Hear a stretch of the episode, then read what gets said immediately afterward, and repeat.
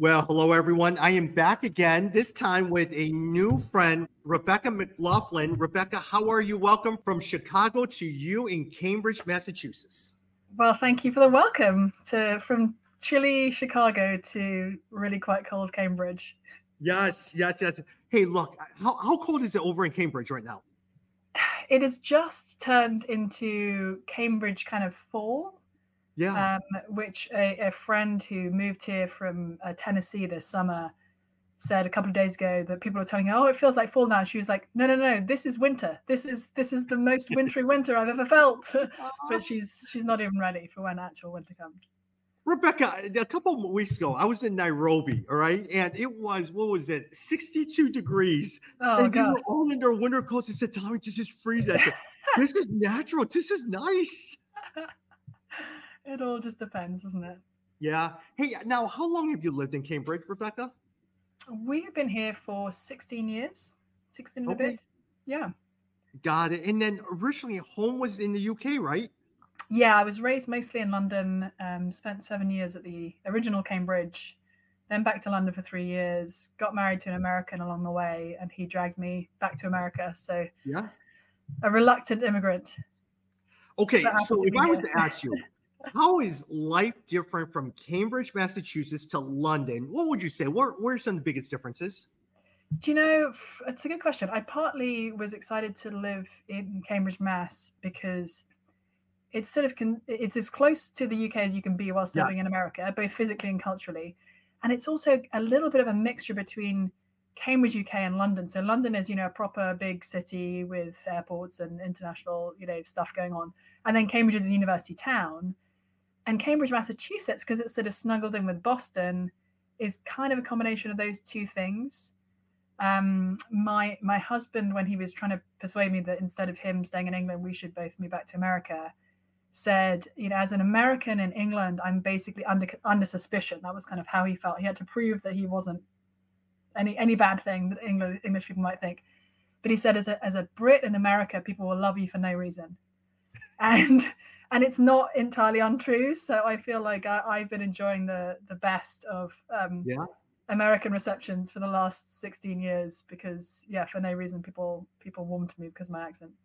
Yeah, yeah, yeah. Hey, today we're talking about your book, your newest book, No Greater Love. This is your 10th book that you've written. Right before we start this podcast, you were saying you love writing. Has that always been just a joy you had ever since you were a little girl? Do you know, talking about Jesus has always been something I've wanted to do and, and done in various forms since I was since I was a little girl. But I only discovered this particular kind of writing, i.e., writing books that um, are connecting some of the issues and concerns that people have today with the scriptures and uh, a vibrant faith in Jesus. I only started doing that when I was pregnant with my my son, who's my third child, and he just turned five this past summer. So I, I look at Luke and I think, oh, this, this is how long um, all this writing's been going on. But I, I just discovered that I really love this kind of writing Yeah. and it keeps me out of trouble. You know, some people like going to the gym or, or doing pottery or, you Yeah. know, playing pickleball. And I, turns out I love writing. Yeah, yeah. And Rebecca, a lot of times when you start writing, do you literally sit there and say, okay, I'm going to do writing from 12 to 4 and you just write? Or do you sit there and time flies and you just write about a variety of different things? What does that process look like for you? It really depends. I would never have thought that I was a morning person. Like if you'd asked my 18 year old self, "Are you a morning person?"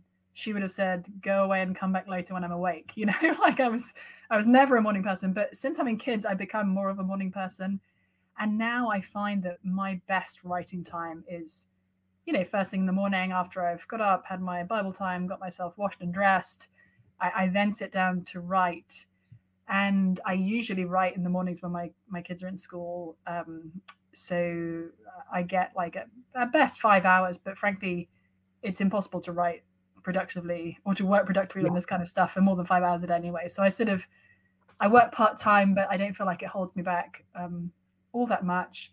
And yeah, I just sit down. And some days I'll write a ton, and other days I'll sit there and I'll be like all in my feels about something, and I won't get anything done, or I'll you know need to do a bunch of reading before I can write anything um, useful. So it entirely depends. Like each day is different. Um, but yeah, I, I do I do find that I get lost in my writing in a way that Yeah. I don't really get lost in other things. Yeah, I, I was telling you right before that one of the things I don't do well is the writing. But I love the part. I'm not a full time pastor, but I love preaching at different churches. So I've Mhm. been studying the life of Elijah in First Kings 17 and 18. And so I'll do all the studying in the morning. I love it. It's been something I've been studying for the last four or five months. But Yeah. then I also enjoy, like, I love doing these podcasts. And Mm. time flies because I could just have a conversation with people. And I enjoy the engagement part, which is hearing about the person's journey, their struggles, what they're learning, all of those things. And that's the part that I enjoy. Yeah, and I find I don't know about you, but when I speak um, to to various groups, I more and more want to see that, even though it isn't necessarily like a, an actual conversation, because typically I'm not sort of having back and forth with the audience throughout. Um, I, want it to feel more like a conversation. I think Yeah. almost nobody wants to be lectured, and almost everybody wants to talk. So I'll stand up there and and take a bit of a risk. I I, don't speak with notes. I, I do tend to prepare what Yeah. I was going to say, but then I just stand up there and I kind of talk as if I you know like I'm talking to you now.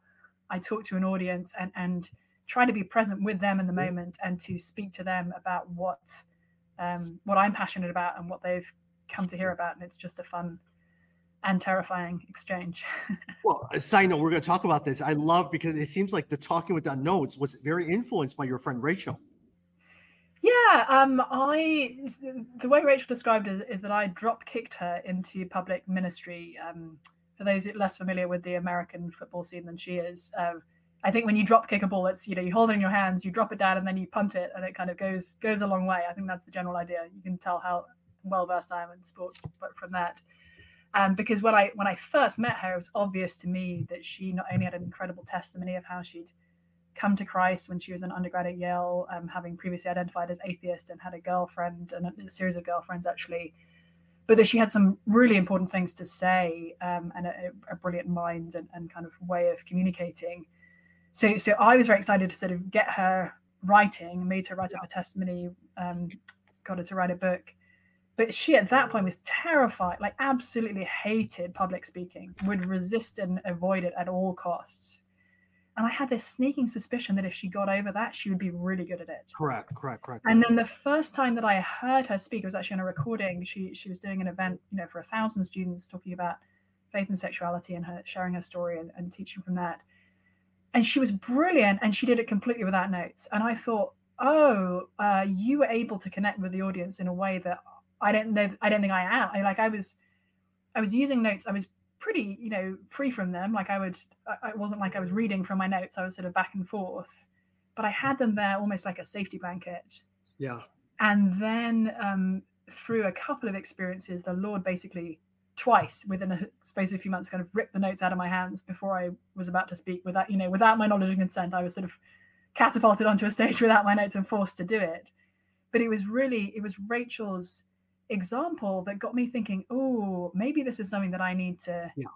to start doing too and it, it's been one of the ways in which she and i have been able to to sort of push each other actually Yeah. um, and to inspire and encourage and, and uh, direct each other when it comes to speaking and writing and, and the kinds Yeah. of things that god's called us to do I still remember Dr. Erwin Lutzer was a wonderful mentor, and he always said that, Tommy, you got to learn to find your voice. And does- Mm. it does take time to find your voice, and it can evolve over time, doesn't it, Rebecca?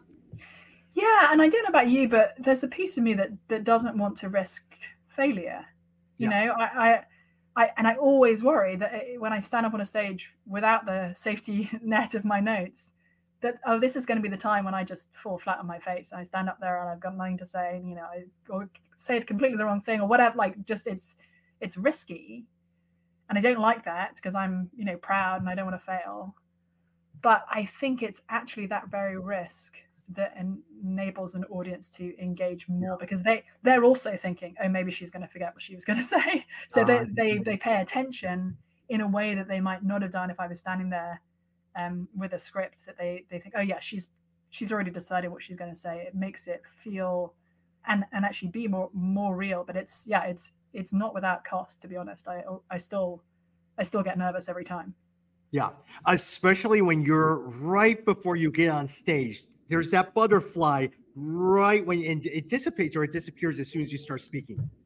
Yeah, I mean, what I find often, which I hate, is is surely before I get on stage, it's like my mind is completely blank. Yes, Like yes. all, I've got nothing to say about anything, uh, especially not the thing I was meant to be talking about. And I just had to learn to kind of set that aside and trust that the Lord will actually Yeah. give me what I need. Not that I'm not prepared. I mean, Yeah, I'm not saying this is an excuse for like never preparing, um, but but I think what I'm trying to do more of is what Rachel calls sort of deep preparation, as in, you know, read more, think more, um, bat ideas around, um, study the scriptures, uh, develop things that that are worth communicating, and then when the time comes to communicate, you, you'll have stuff to say with the Lord's Yeah. help. All right, let, let me ask you one more question, and we'll- then we'll Mm. turn to your book about public speaking. But once in a while, when you're speaking, it does seem like you'll get lost in the weeds or you're not connecting with the passage, everything like that, right? How do you get out of that funk then? Yeah, uh, well, one of one of the other things that I learned partly from Rachel was that what feels to me like a million years of standing there in silence, actually to the audience can feel like a, a kind of pregnant pause. So I've learned that if my mind does go completely blank and I think, oh, what was what comes next? What am I going to say? I just give myself a minute. I stand there. Um, I, I let the silence be for a moment and then if the next thing doesn't come i tend to repeat the the bullet point that i'm in i, I usually not always but usually my talks will have a you know four pretty um tightly worded points that i i think to myself if i if i'm going to remember these points they need to be mem- memorable so that everybody else is going to remember them too. And so if i'm halfway through a point and i think oh what comes after um we must reclaim the university? What comes next in this in this section? I just like restate the point and then that's a useful useful repetition actually for the audience. And often the next thing comes and if it doesn't i just move on. Yeah, yeah, yeah, yeah. Very, very good. Hey, today uh, I want to talk to you a little bit about your book, and I made a lot of notes, and there's a couple of different things that I've highlighted. I was wondering if we could just dive in and I could ask you some Mm. questions on that. yeah right at the beginning, it says this book explores the biblical terrain in which all Christian friendships set up camp. But rather than assuming we're the center of the story, we must recognize that every member of our orchestra is also a conductor, and the piece each one of us is trying to play is not our own, it's one composed for us by God Himself. Let me just begin the story. Why friendship? What what made you, in- light of reading all this stuff about the orchestra and all that stuff? Why did you write a book about friendship? i have wanted to write a book about friendship for actually several years but i felt like i kind of needed to figure some things out myself before i was was really ready I think one of the struggles that um, Christians who, like me, want to be um, following the Bible across the board, and including in areas where the Bible's teaching is is radically against what our society would say.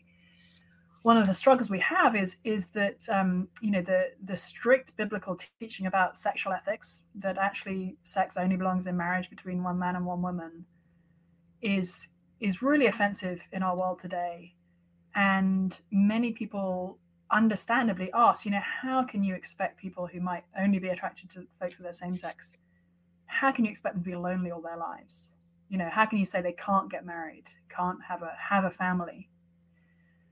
And as i've sat with that question and as, as i've sat with the scriptures i've been more and more convinced that's actually not what christianity says at all. Because the call on christians is absolutely not a call to loneliness in fact, we are commanded again and again and again in the New Testament to love one another, not um, not only and not even actually primarily in, in the context of marriage. I mean, there's uh, there are absolutely stunning, beautiful texts on marriage, not least Ephesians five, when Paul tells us that Christian marriage is like a little scale model of Jesus' love for his people. But time and again, as you read through the epistles and as you read through the Gospels as well, especially John's Gospel, you'll find that we Christians are called to love each other um, not not only in in sort of relationships with people of our same sex, but actually I think primarily in relationships with people of our same sex. And we have somehow lost this vision. Now, the, the primary um, metaphor that the New Testament gives us for this kind of love is actually family. So it, it's that we're brothers and sisters together and that we should function as, you know, the, the local church should function as a family. Um, Mhm. And actually, for Christians, that is our primary family unit, not, in fact, you know, me and my husband and our three kids. Our, our, our, our sort of nuclear family is, is part of the church family, but Yeah. it's not, uh, it doesn't actually come before the church family, it's, it's woven into it. And our relationships of friendship, um, brother and sister love in, in more common biblical terms, are absolutely vital to our discipleship and to our witness. Yeah. You know, the night that Jesus was betrayed, he said, This is my commandment that you love one another as I have loved you. Greater love has no one than this, that he laid down his life for his friends. And I think we've lost sight of that and we've reduced everything down to uh, sexual and romantic love. And we've said, you know, the only real intimacy that there is is husband and wife love or or also maybe parent child love and we have absolutely lost so much of the vision that the new testament gives us which then if we if we bring that in back into play it makes sense of the the christian vision for singleness it makes sense Mhm. of the the christian um, constraints around sex because actually sex isn't the only expression of of true intimacy for christians um, sexual romantic bond in marriage is is one species of love, but it's not it's not the only show in town, and we need to reclaim that. So that's partly why I wrote the book. And this whole idea is you talk about this hallmark of discipleship, and you built it on John 13, 34 to 35. A new commandment I give you that you love one another, just as I have loved you, you also are to love one another. By this, all people will know that you are my disciples if you have love for one another. Mm. I I love these words. The newness of his words is anchored in what Jesus was about to do. On Mm. that dark night, he called his followers to plunge themselves deeper into love than they had ever gone because their love for one another was to be just like his love for them. This is the hallmark of discipleship. Mm. Talk to me a little bit more, expand a little bit more on that. Yeah, so so those of us who've spent time in the New Testament will know, as I mentioned a minute ago, that that Christian marriage is meant to picture Jesus' sacrificial love for us. You know, Paul says in Ephesians 5, husbands, love your wives as Christ loved the church and gave himself up for her. It's it's actually a different vision of marriage than many churches have have taught, where it's kind of been, you know, wives submit to your husbands, husbands Yeah. rule over your wives. That's actually not what the what the text says. It says, "Husbands, love your wives as Christ loved the church and gave Himself up for her." So, so uh, we have at least to some degree this understanding that oh, that the point of Christian marriage is to picture Jesus's love for His people, His bride, which is all Christians kind of together. But actually, if we listen to Jesus's words, we'll find that our the love between brothers and sisters in the church is also meant to mimic His self-sacrificing love for us you know, this is my commandment that you love one another as I have loved you. Greater love is known than this, that laid down his life for his friends. Um, and John says it again in, in his first letter that this is how we know what love is that Jesus Christ laid down his life for us, and we ought also to lay down our lives for the brothers. Um, and by extension for the sisters. You know, he's talking um, Adelphoi there, sort of a, a word for brothers, but it is used inclusively, brothers and, and sisters too. And so, actually, the way that Christians love one another in the local church is something that is meant to picture Jesus' sacrificial, sacrificial love for us and meant to picture that for the world. Yeah. It's how people will know that we're his followers. If we have a love for one another that's distinctive and real and, and self sacrificing and not just sort of uh, selfish and hoarding. Yeah, yeah, yeah. And another thing that stuck out stood out, and you had just mentioned it, Jesus was teaching when his mother and brother showed up. And instead of saying family first, I'm out of here, Jesus says, Who is my mother and who are my brothers?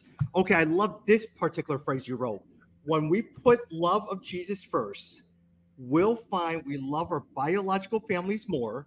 Our love for them will be profoundly shaped by our, by, by our love for him. And when we live as if the local church is our true family, our biological families will benefit. I love that thought. I really love that. But at the same time, sometimes people have a hard time with not prioritizing your family first, don't they, Rebecca? Yeah, I, I think I'm not about to write a parenting book because I'm no, you know, expert and I'm only sort of speaking from my limited experience of having my eldest child is 13, I have 13, 11, and 5. Um, but one of the things that I've come to believe from the scriptures and one of the things that I've come to see so far in my experience is that actually it is not the case that my husband Brian and I are solely charged with raising our children. We have a really important role to play in raising our children.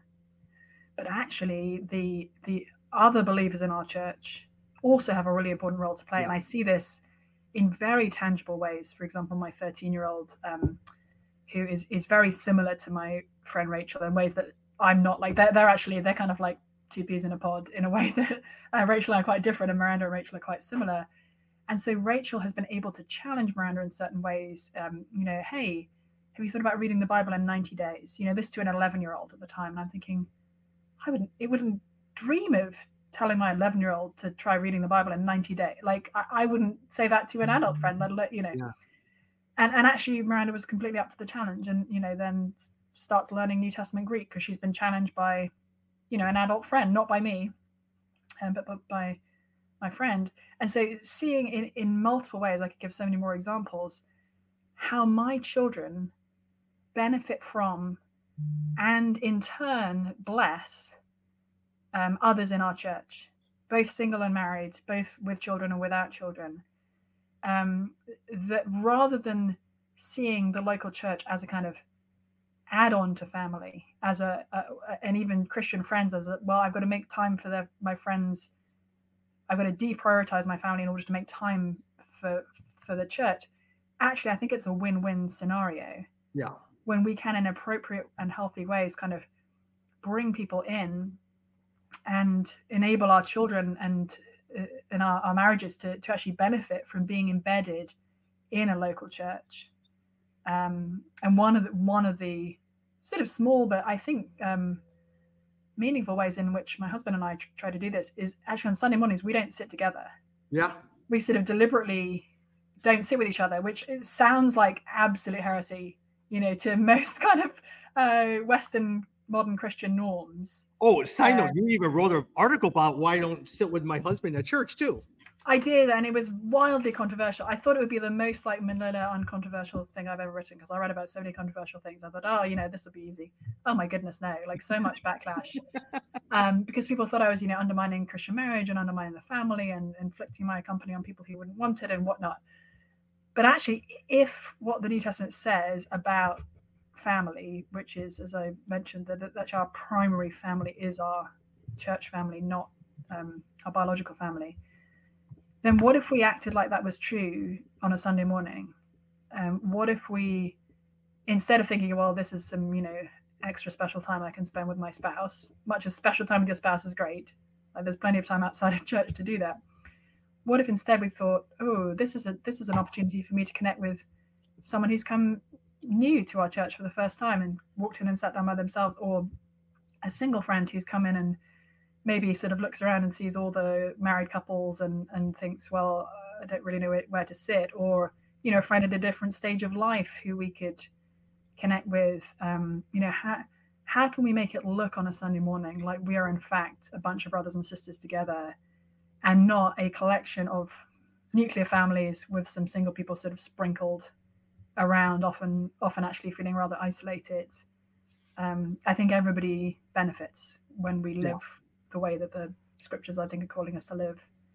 Oh, I love this whole idea where you're you guys are finding different people to meet every single Sunday because too often within the church you are with your family and all that stuff. And so when a newcomer comes, it's so easy just to sit there and then leave without engaging with anyone. So I love how you guys are proactive in doing that yeah, like I said, it's a huge blessing to us as well. Um, and it's something. I mean, I'm not saying this is, you know, the scriptures say you must not sit with your spouse in church. Like, I, I wouldn't want to press that too far. And actually, there are times, like, if, if for whatever reason Brian and I are kind of crosswise on a Sunday morning, it's probably good for us to sit together just to like remind ourselves that we're we're on the same team, as it were. Um, but I think finding even finding ways, even if they feel disruptive, of typical Christian norms to live into the New Testament vision of church as family is something that blesses all of us and that gives us an opportunity. I mean, so many people wander into our churches who are actually not yet Christians.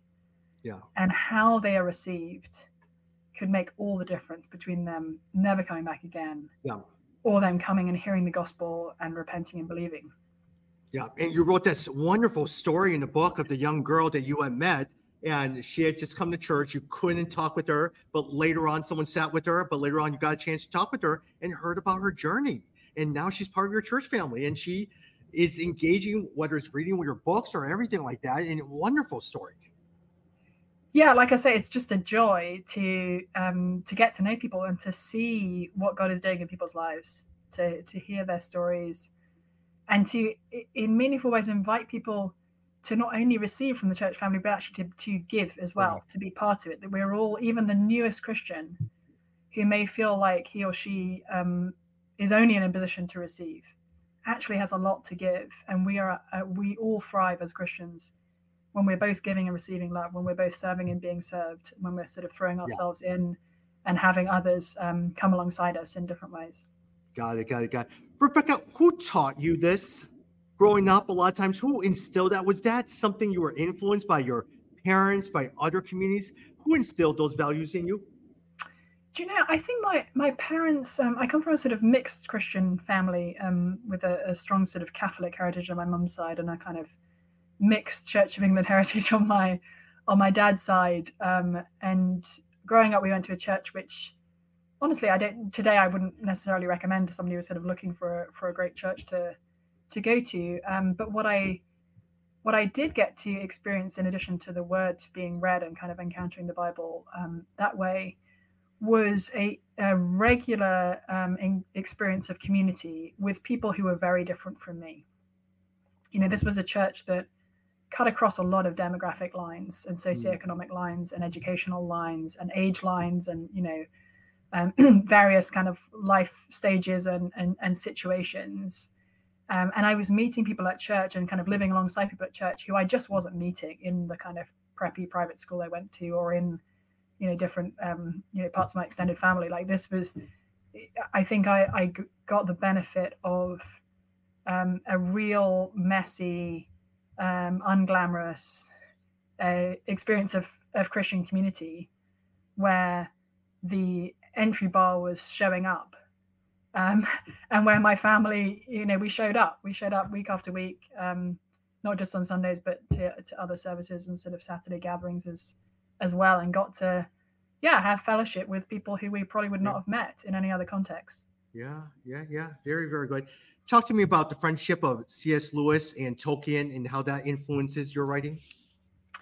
So I'm a huge Tolkien fan. Uh, I grew up. Uh, my dad read me The Lord of the Rings as a kid, and just absolutely loved it. and I still do to this day. You know, I'm very kind of shaped um, by that. And sometimes when people ask me, you know, why are you a Christian? Like, what? Tell me the reason you find Jesus compelling.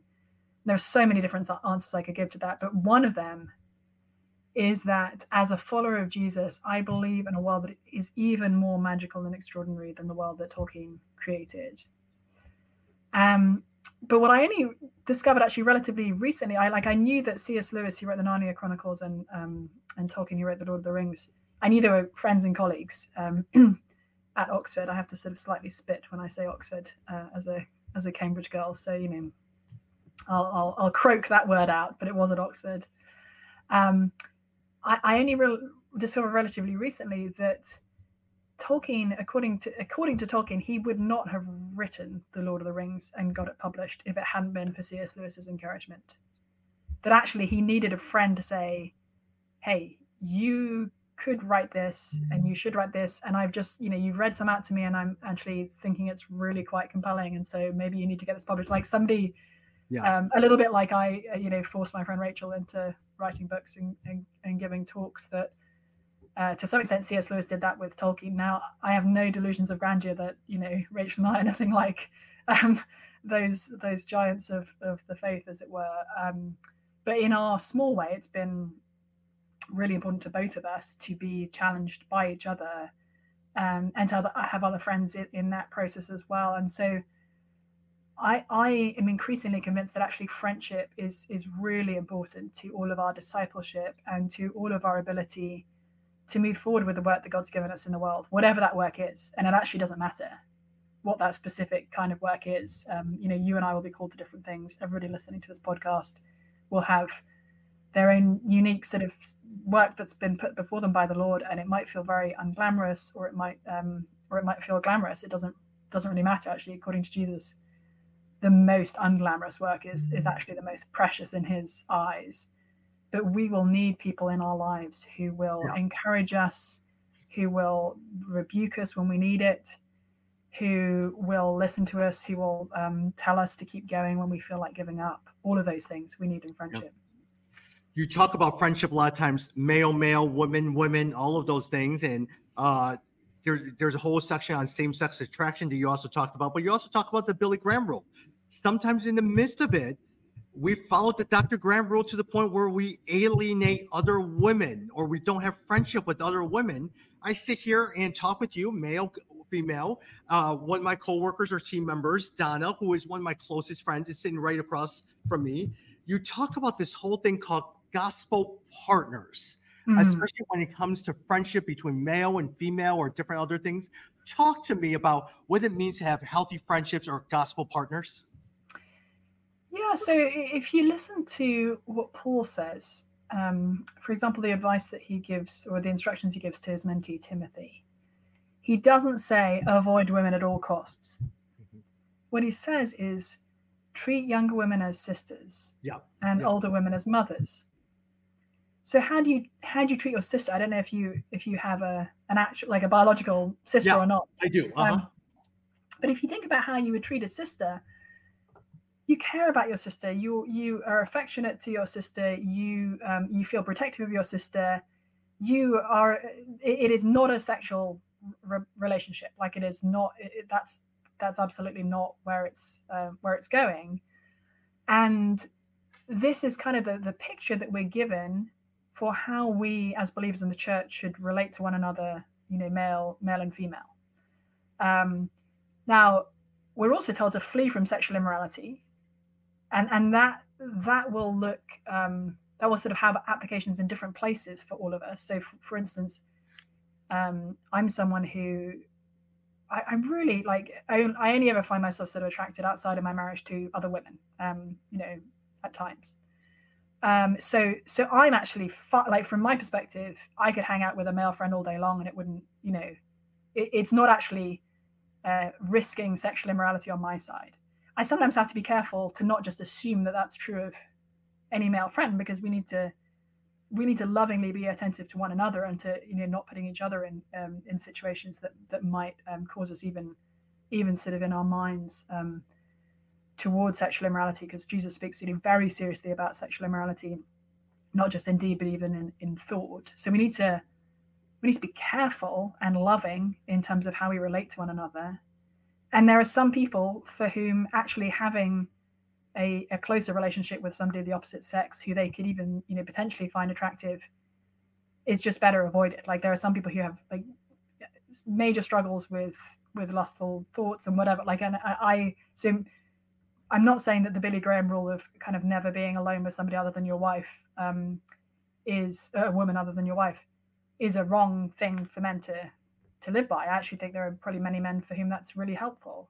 Yeah. Um, but I don't think that's actually the case for for every man or for for every woman. I think instead we need to think um, what does love look like, and how can we be meaningfully in gospel partnership with people without causing anybody to stumble. yeah. Yeah. Let me take, uh, have you to get a drink of your juice over here. We're talking with Rebecca McLaughlin, author of No Greater Love, a biblical vet, uh, vision for friendship. Okay, a couple uh, side notes before we finish up. Rebecca, a lot of times you mentioned when you write articles and everything like that, you get a lot of feedback, some good, some bad, and you're probably going to get on social media. And uh, how do you deal with criticism? Do you know the way the Lord has made me? means that I care an awful lot what a very few people think of me. um, and that means that if my closest relationships are in in a good space, I'm actually not. I'm really just not troubled by sort of critiques from random people that I don't really, you know, I, I, don't really know. Like it doesn't it doesn't hurt my feelings. Um, conversely, if my closest relationships are sort of off kilter for whatever reason, I'm I'm wrecked. So it's not. there, there are pluses and minuses to to um, how each of us uh, um, is wired. I think.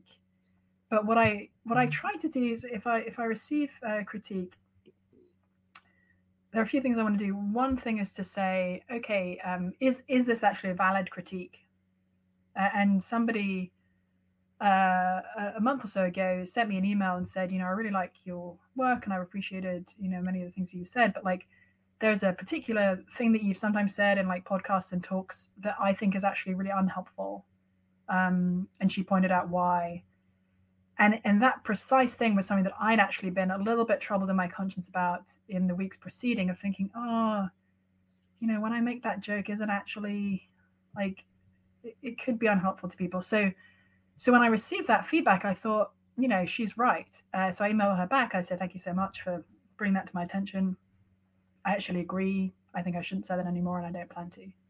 So there are times when when critique is like valid and helpful um, and something that I need to take note of, actually, even if it's not delivered in with graciousness as, as it was in yeah. in this scenario, there are other times when we we might think, do you know what, I don't think that critique is actually valuable um, and true, and I don't think it's being delivered lovingly. And and I I would either ignore that, or it might be that, that this is an opportunity to love my enemies yeah. And I think that's particularly if it's a critique from somebody who's not a Christian and they are, you know, coming at me sort of online for one reason or another. I want to find any way I can to respond with humility and love um, rather than to just sort of fight back. Because that's something that we're called to do as Christians. Um, yeah. You know, Jesus saying, I, I say to you, love your enemies. Yeah. Um, and and Peter saying in his first letter that we should always be ready ready to give a reason for the hope that we have, but we should do so with gentleness and respect. And there are sometimes opportunities for us to show gentleness and respect when we haven't been given much gentleness or respect, um, but but we can be distinctive in how we respond. Very good, Rebecca. What's the next book you're working on right now? I'm working on a very short book uh, addressing a very big question which is does the Bible affirm same sex relationships? Yeah. And I'm looking at the, what seem to me to be the 10 most popular arguments that people make in favor of same sex marriage for Christians. And I'm explaining why each of them doesn't actually hold water when you look more closely. But I, am doing so um, in a way that I, I'm, I'm framing each question with a story of somebody I know for whom this is a very real issue. Because I think sometimes when Christians have written books about this this topic, um, you know, they, they, may have been really strong on like this is what the Bible says, this is the ancient context, this is you know what the Greek says here, this is like eh, some of the important sort of technical detail and, and theological rigor is there, but uh, folks on the other side who may actually have an awful lot less in terms of theological rigor are telling very compelling stories. And I wanted to do a book that sort of brings both those things together and that is sufficiently short that somebody who doesn't really read books might read it. Got it. Very good. Very good. Rebecca, thank you. Thank you very much. Another thing that I noticed a lot of times that caught my attention the CV of failure. I love that illustration. Mm. CV of failure. Yeah, we're all a bunch of failures at the end of the day. And that's kind of, you know, that's the starting point for Christians. And it's not it's not not the end of the starting, if that makes sense. Um, I continue to fail, uh, and the beauty of the gospel is that despite your and my failure, whether it's moral or professional or relational or whatever it is, that the one person who knows everything about us, including our most shameful failures, loves us literally to death and back. I want to end with one poem that you included from Dietrich Bonhoeffer, which says this Not from the heavy, heavy soil of earth, but from the heart's free choosing and from the spirit's free longing, needing no oath or legal sanction, is the friend given to the friend, like a clear well, uh, fresh wellspring, where the spirit cleanses itself from the day's dust, where it cools itself after blazing heat, and steels itself in the hour of fatigue like a fortress where the spirit uh, spirit returns after confusion and dangers, finding refuge, comfort, and strength. Such is a friend to the friend. Rebecca McLaughlin, author of her very first book, Confronting Christianity 12 Hard Questions in the World's Largest Religion. Her other books, Exploring the Earliest Gospel, The Secular Creed, 10 Questions Every Teen Should Ask, Four Questions Every One Should Ask, all of these. And now her newest book, No Greater Love. Rebecca, where can people find you if they want to follow you, have more questions, all of that? I, because my husband and my pastor both told me that I needed to be on Twitter if I'd written a book, I'm on Twitter. um, and I'm also on Instagram because when I wrote a book for teens, people told me nobody under 30 is on Twitter, so you, you need to be on Instagram. Um, and then I have a website called uh, RebeccaMcLaughlin.org, which I don't update all that frequently, but uh, where you can subscribe um, to emails, which will appear irregularly every few months, letting you know about a new book or something like that. Instagram is good. Hey, Twitter, I, I think a lot of times it's going downhill here, Rebecca. Well, that's a whole nother conversation. Rebecca, thank you so much for making some time. Thanks, brother. It's been a joy. We'll talk soon.